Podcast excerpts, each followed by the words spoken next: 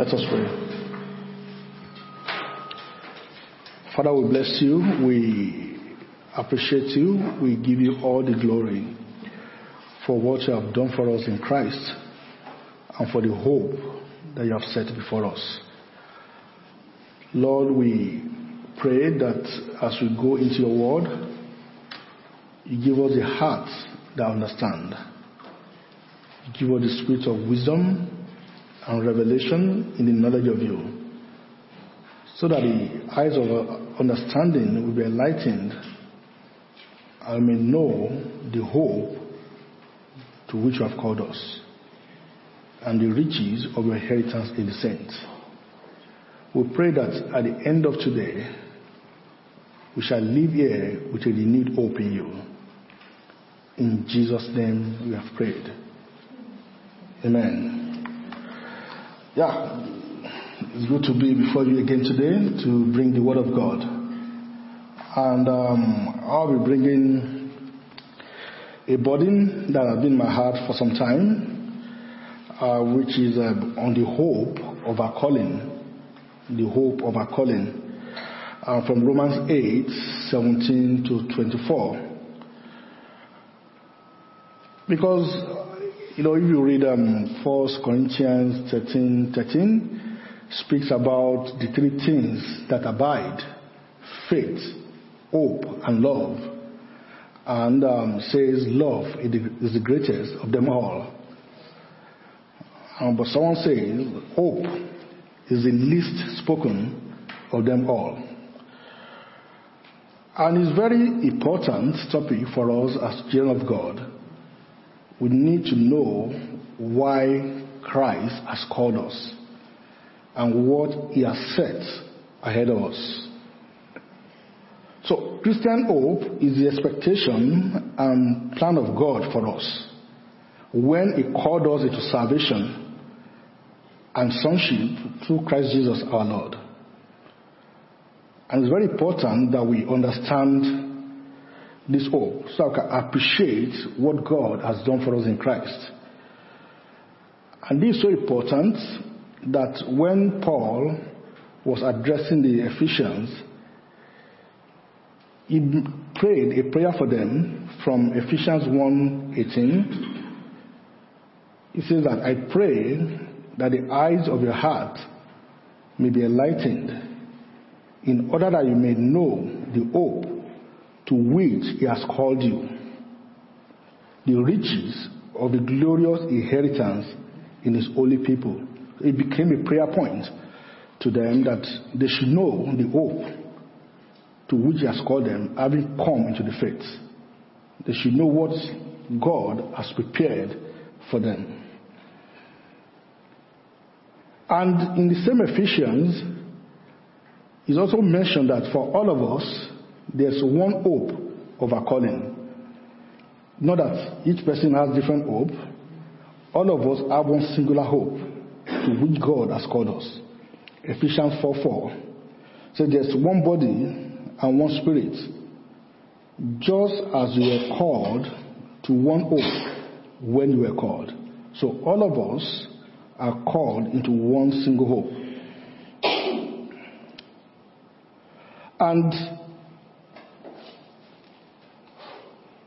if we are caught with one single hope, it's very important that we know and understand this. I think this word scripture mentioned as Christ in you, Christ in us, the hope of glory, the glory that lies ahead of us. Colossians 1 25 to 27. I have become a servant, that is servant of the gospel. I have become a servant by the commission God gave me to present to you the word of God in its fullness the mystery that has been kept hidden for ages and generations, but now disclosed to the lost people. To them, God has chosen to make known among the Gentiles the glorious riches of, of this mystery, which is Christ in you, the hope of glory. So the hope that lies ahead of us is the hope of glory. The hope to which God has called us is to share in the glory of Christ for eternity. So if we go back to our text and let's walk through it from verse 17 to 24. So verse 17 to 18 says we will share in Christ's glory. Romans 8, 17 to 18. For if we are children, then we are heirs, heirs of God and co-heirs with Christ. If indeed we share in his sufferings, in order that we may also share in his glory. I consider that our present sufferings are not worth comparing with the glory that will be revealed in us. We are children of God who will share in the inheritance of Christ. As we share in his suffering in this world, we also share in his glory in eternity. And that glory is going to be revealed, that will be, that will be revealed in us, cannot be compared to any suffering that may go through in this world. So it's not something you can trade for anything we go through now. Though some people go through situations and said um, they are going to abandon Christ because of what they are going through. It's because they don't understand the hope that's ahead of them. If you understand the glory that's ahead of us, you will know that there's nothing you can go through in this life that can be compared with that glory. And that's why we must understand that hope that is set before us. So the scripture go on to describe the glory that's awaiting us by telling us what God has in plan for this universe and his children. So, verse 19 to 22, God will create a glorious universe for his children to inherit. Romans 8 19 to 22. For the creation wait in eager expectation for the children of God to be revealed. For the creation was subjected to frustration, not by his own choice but by the will of the one who subjected it, in the hope that the creation itself will be liberated from its bondage to decay and brought into the freedom and glory of the children of God. We know that the whole creation has been groaning as in pains of childbirth right up to the present time. The creation has been subjected to frustration by God and is groaning for liberation from its current decay, from its current fallen state. Men of this world may call it different names. We know different names that have been going on now, like climate change, global warming, natural disaster. But we know through the scriptures that the whole creation has been groaning as in pains of childbirth, wait for something glorious to come.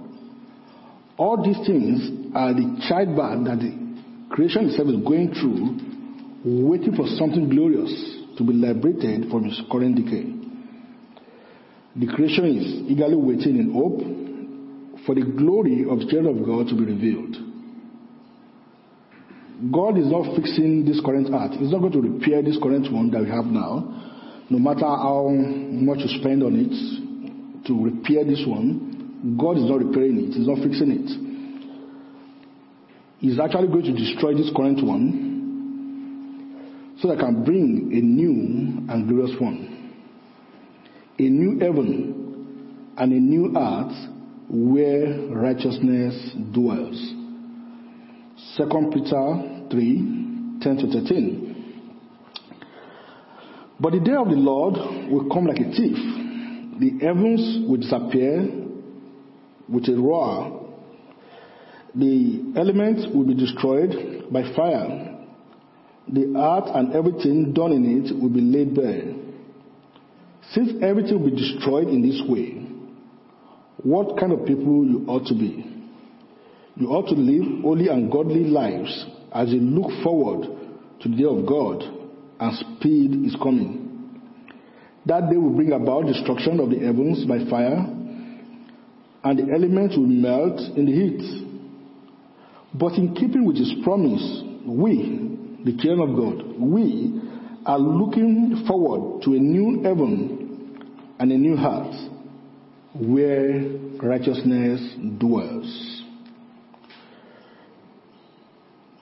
A new heaven and a new heart where righteousness dwells. Where there's no sin, the only thing that dwells there is righteousness. A new heaven and a new heart where God will live with his children forever. A place where there's no pain or death. Revelation 21, 1 to 5. Then I saw a new heaven and a new heart. For the first heaven and the first earth has passed away. And there was no longer any sea. I saw the holy city, the New Jerusalem, coming down out of heaven from God, prepared as a bride, beautifully dressed for her husband.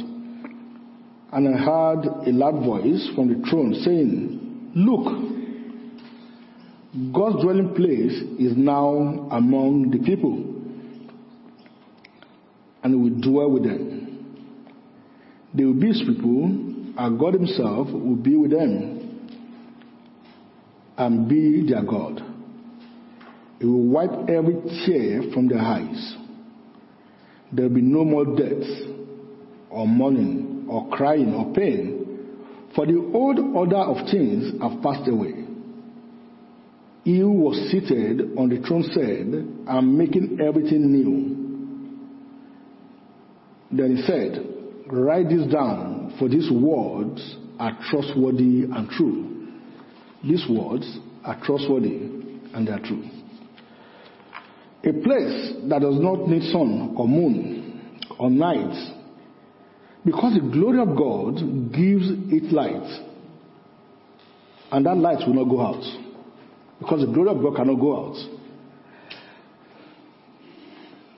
No place of worship will be needed because the Lord Almighty and the Lamb are a temple so we don't go to a place of worship because God is a temple over there and the Lamb of God, Christ Jesus our Lord. A place of righteousness where sin or sinful people cannot enter. Revelation 21, 22 to 27. I don't see a temple in the city because the Lord God Almighty and the Lamb are his temple. The city does not need sun or moon to shine on it, for the glory of God gives it light. The lamp is his lamp. The nations will walk by its light, and the kings of the earth will bring their splendor into it. On no day will the gates ever be shut, for there will be no night there. The glory and honor of the nations will be brought into it. Nothing impure will ever enter it, nor will anyone who does what is shameful or deceitful, but only those whose names are written in the Lamb's book of life. So this is a place where we see the face of God and will not die. You know, God said to Moses that no one can see my face and still live. But there's a place where we see the face of God and we will reign with Him forever and ever, as mentioned in Revelation 22 4 to 5. They will see His face, and His name will be on their foreheads. There will be no more night. They will not need the light of a lamp or light of the sun, for the Lord God will give them light and they will reign forever and ever. This is what God is planning for us. And this is why He saved us. So that's His plan for the universe, bringing a new heaven and a new heart. But it's a place that no sinful people can enter, and nobody can enter with sin. So He's doing something to us so that we'll be fit to occupy that glorious place. So God will give glorious resurrection bodies to his people. That's Romans 8, verse 23. Not only so, but we ourselves, who are the first fruit of the Spirit, grown inwardly as we wait eagerly for our adoption to sonship, the redemption of our bodies. These bodies need redemption. This body of sin needs a perfect body that can live in a perfect world. The new heaven and the new earth is so pure that no sin or sinful man can enter into it. If sinful men enter, they will corrupt the place again, like we have corrupted this present earth with sin. We need to be completely free from sin before we can enter and inherit the place. Because of that, the Lord is giving us a perfect body to live in a perfect world. This will happen when the Lord returns and our current perishable and mortal bodies will be replaced with imperishable and immortal bodies, just like his own, just like the body of Jesus Christ. 1 Corinthians 15, 50 to 53. I declare to you, brothers and sisters, that flesh and blood cannot inherit the kingdom of God. Nor does perishable inherit imperishable. Listen, I tell you a mystery. We will not all sleep, but we will all be changed. In a flash, in a twinkle of an eye, at the last trumpet. For the trumpet will sound, the dead will be raised imperishable, and we will be changed. For the perishable must clothe itself with imperishable, and the mortal with immortality. When Christ returns, this body is going to change to a perfect one without sin, to a glorious body, just like the body of Jesus. Like 1 John 3 2 also mentioned to us. Dear friends, now we are children of God what will be has not yet been made known. But we know that when Christ appears, we shall be like him, for shall see him as he is. We don't know how we look like, but one thing that we know that when Christ appears, we shall be exactly like him. We shall have his glorious body. He's going to change this sinful body it is glorious one. That's why we always look forward to his appearing. That's why we pray every time your kingdom come. Because our future is tied to the return of the Lord. Philippians 3, 20 to 21. But our citizenship is in heaven, and we eagerly await a Savior from there, the Lord Jesus Christ, who by the power that enables him to bring everything under his control will transform our lowly bodies so that they will be like his glorious body. That's how we eagerly look forward to his return. Because then, everything that God has put in place for us will be realized. And this is the hope of Christians, when we come to church, when we serve Him every day, we do this because of that hope in front of us that we are looking forward to. And when He Himself saved us, He saved us in this very hope. This is what God had in mind when He saved us. In this hope, you are saved. Verse 24 to 25. Romans 8, 24 to 25. For in this hope we were saved. But hope that is sin is no hope at all. Who hopes for what they already have? But if we hope for what we do not yet have, we wait for it patiently. So this is the hope of our calling in Christ. This is why God saved us. We were called to conform to the image of the Son of God and share in His glory. It belongs to the future and we need to patiently wait for it to happen. Romans 8 29 to 30. For those God foreknew, He also predestined to be conformed to the image of His Son, that He might be the firstborn among many brothers and sisters. And those He predestined, He also called. Those He called, He also justified. Those He justified, He also glorified. So that's why Jesus told us that the will of his Father is for him to raise us up on the last day, and he's committed to doing that. And you will see Jesus telling people that this is why he has come down from heaven. That those who believe in him, he will raise them up on the last day. This is the whole reason that he has come to this world. John 6, 37 to 40. All those that the Father gives me will come to me. And whoever comes to me, I will never drive away. For I've come down from heaven, not to do my will, but to do the will of him who sent me. And this is the will of him who sent me. That I shall lose none of all those he has given me, but raise them up at the last day. For my Father's will is that everyone who looks to the Son and believes in him shall have eternal life, and I will raise them up at the last day. That's the will of the Father, and that's why Christ came to the world.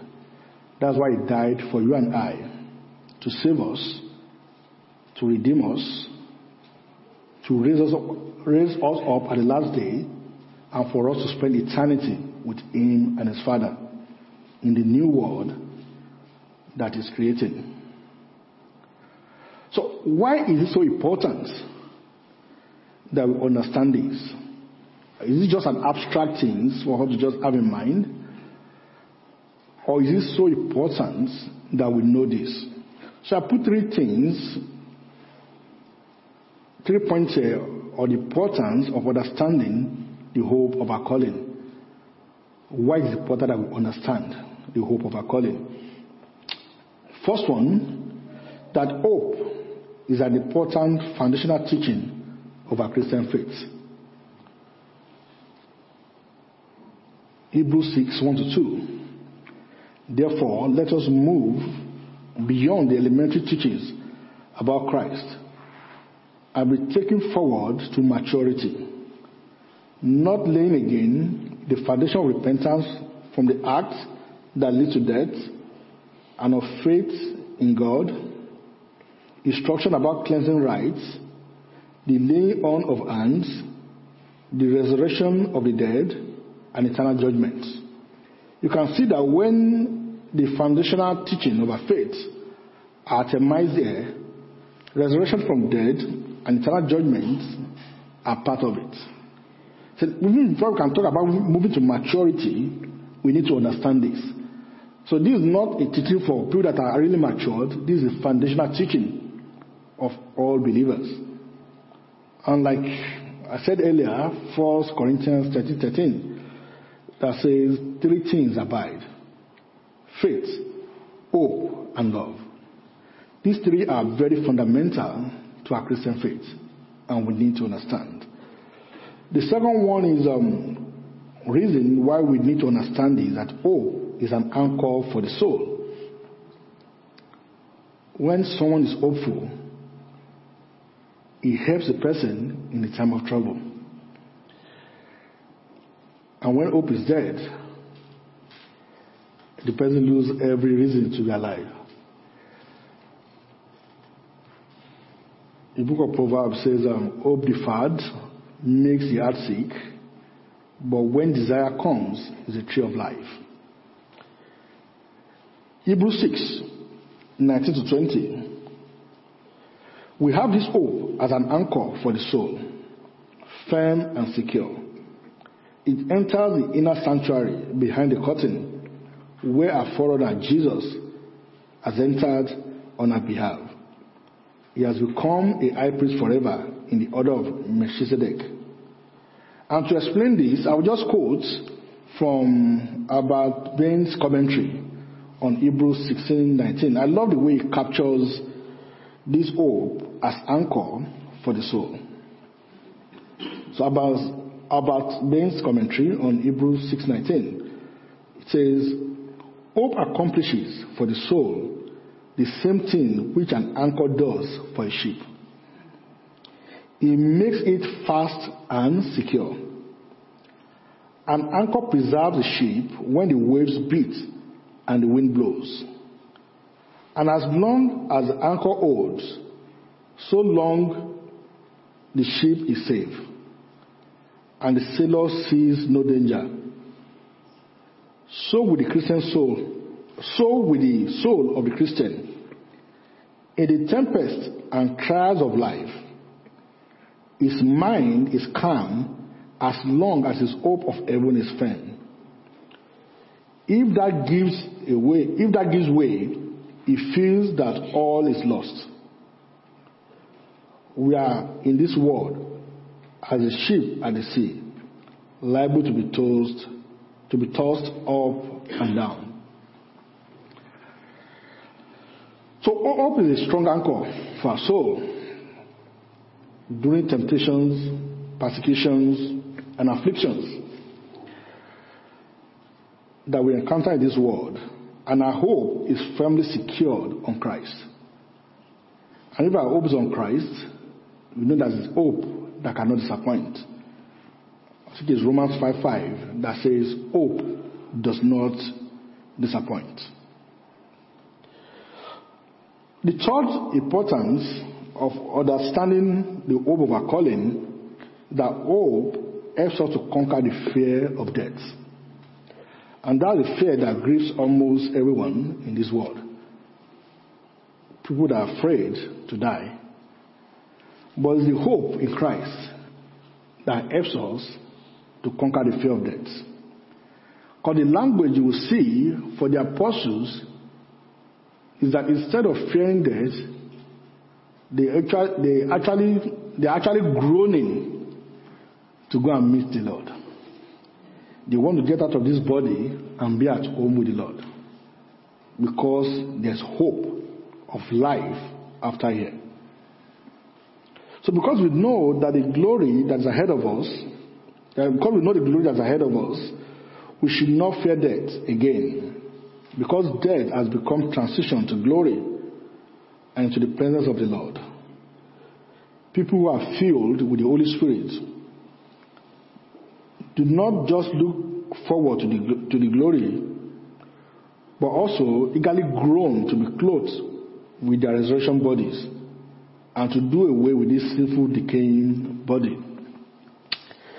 If we read that Romans 8.23 again, it says, not only so, but we ourselves, who are the first fruit of the Spirit, groan inwardly as we await, as we wait eagerly for adoption to sonship, the redemption of our bodies. There's a groaning now that I want to cross over to the other side. Instead of being afraid of crossing over to the other side. Same thing, 2 Corinthians 5, 1 to 5, says to us. I'm reading from the NLT translation. For we know that when this earthly tent we live in is taken down, that is, when we die and leave this earthly body, we will have a house in heaven, an eternal body made for us by God Himself, and not by human hands. We grow weary in our present bodies, and we long to, be, to put on our heavenly bodies like new clothing. For we put on the heavenly bodies, we will not be spirits without bodies. While we live in these earthly bodies, we groan and sigh. But it's not that we want to die and get rid of these bodies that clothe us. Rather, we want to be clothed. We want to put on our new bodies.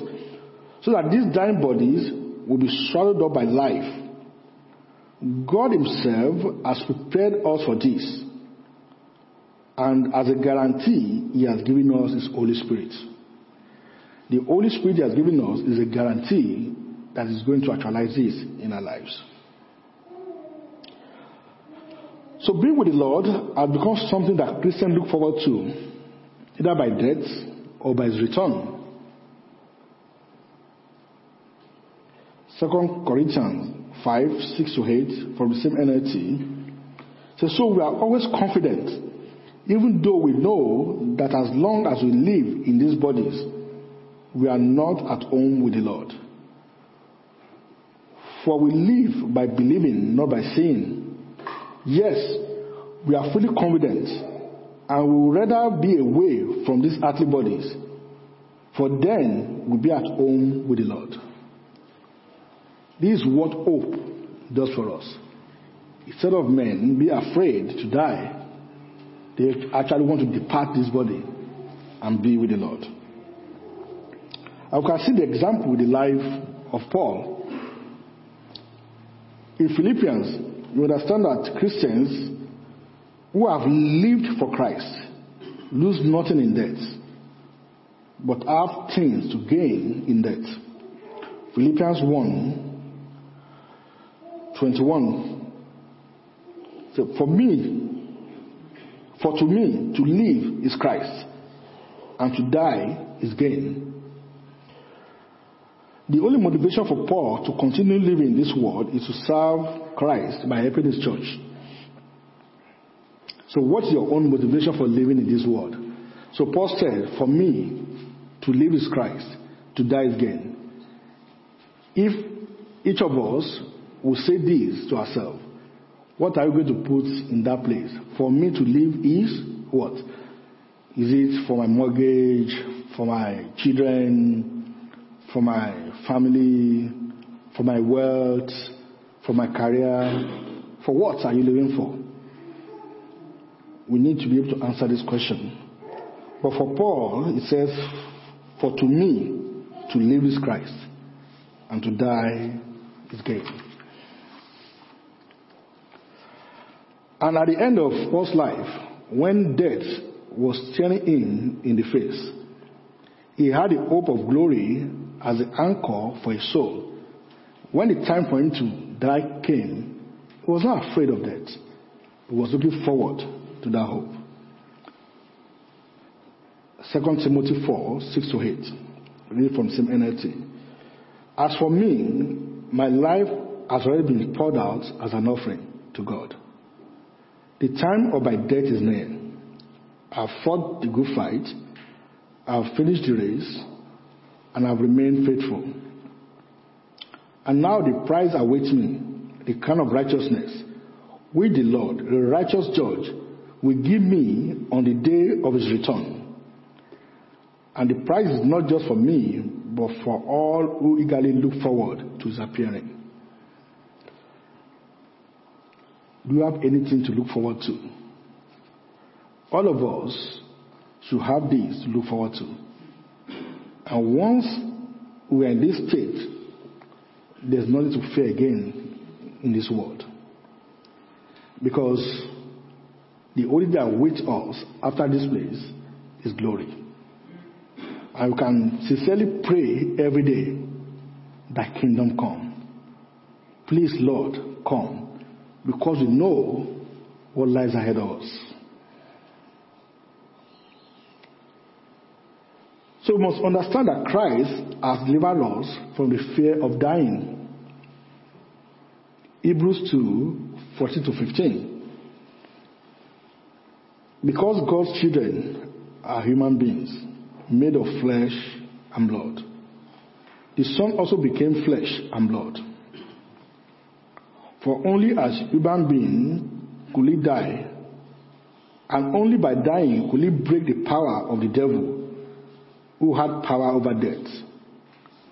Only in this way could he set free all who have lived their lives as slaves to the fear of dying. Christians should not live their lives again as slaves to the fear of dying because Christ has conquered death.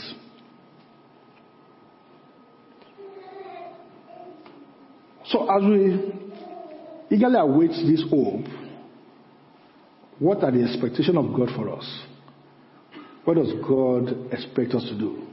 Is it just to just fold our hands and look into the sky to see the day that Jesus will return? Or does He want us to do something in the present? So I put three points here what He wants us to be doing as we wait for His return. One is we need to wait patiently for that hope. Romans 8 24 to 25. For in this hope we were saved. But hope that is seen is not hope at all. Who hopes for what they already have? But if we hope for what we do not have, we wait for it patiently. We have to understand that the race may be longer than we expected, though it may be short for some. Hope in Christ is what inspires patience in our Christian race and helps us to endure all things. And if you look at um, 1 Thessalonians 1 3, say, We remember before our God and Father your work produced by faith, labor prompted by love, and your endurance inspired by hope in our Lord Jesus Christ. You could see these three dimensions of our Christian life again faith, hope, and love. Work belongs to faith, work of faith, the labor of love, and the patience, the endurance of hope. It is hope of what Christ has a future for us that helps us to endure today. I think it's um, Hebrews um, I think 12, 1 to 2. That said we should look unto Jesus, the author and the finisher of our faith, who for the joy that was set before him, he endured the cross and despised the shame. There was some that the Lord was looking forward to that made him to endure the cross and to despise the shame. Hope inspires endurance in us. So we should wait for it patiently. Secondly, we need to live a holy and righteous life as we wait for the hope of glory. Titus 2 11 to 13. For the grace of God has appeared that offers salvation to all people. It teaches us to say no to ungodliness and worldly passions and to live self controlled, upright, and godly lives in this present age while we wait for the blessed hope. The appearing of the glory of our great God and Savior, Jesus Christ. While we wait, this is the way He wants us to live. He has given us the grace to say no to ungodliness and worldly passion and to live self-controlled and upright and godly lives in this present age while we wait for the blessed hope. So as we look forward to this hope in Christ, we should ourselves, we should prefer ourselves as Christ is pure. And we do that through the grace of God. That is teaching us to say no to all unrighteousness. First John 3 3 says, All who have this hope in him purify themselves just as he is pure. The motivation for righteous living is the hope that we have in Christ. Our destination is what controls how we live today. So, thirdly, serve the Lord faithfully. Serve the Lord faithfully. 1 Corinthians 15 58. Therefore, my dear brothers and sisters, stand firm. Let nothing move you. Always give yourself fully to the work of the Lord, because you know that your labor in the Lord is not in vain. And if you look at the lead up to verse 58, it's talking about the appearing of Jesus and how we'll be changed, how we are going to meet him in the air. I said, therefore, because of this, we should serve God faithfully. Our service to God is motivated by the fact that Christ is going to reward us when he returns. That's why we should give ourselves fully to the work of the Lord. So our service to God and His people will never go unrewarded. Hebrews 6:10 from New Living Translation. For God is not unjust. He will not forget how hard you have worked for Him and how you have shown your love to Him by caring for other believers as you still do. God is not unjust to forget. He will surely reward everyone according to their works when he returns.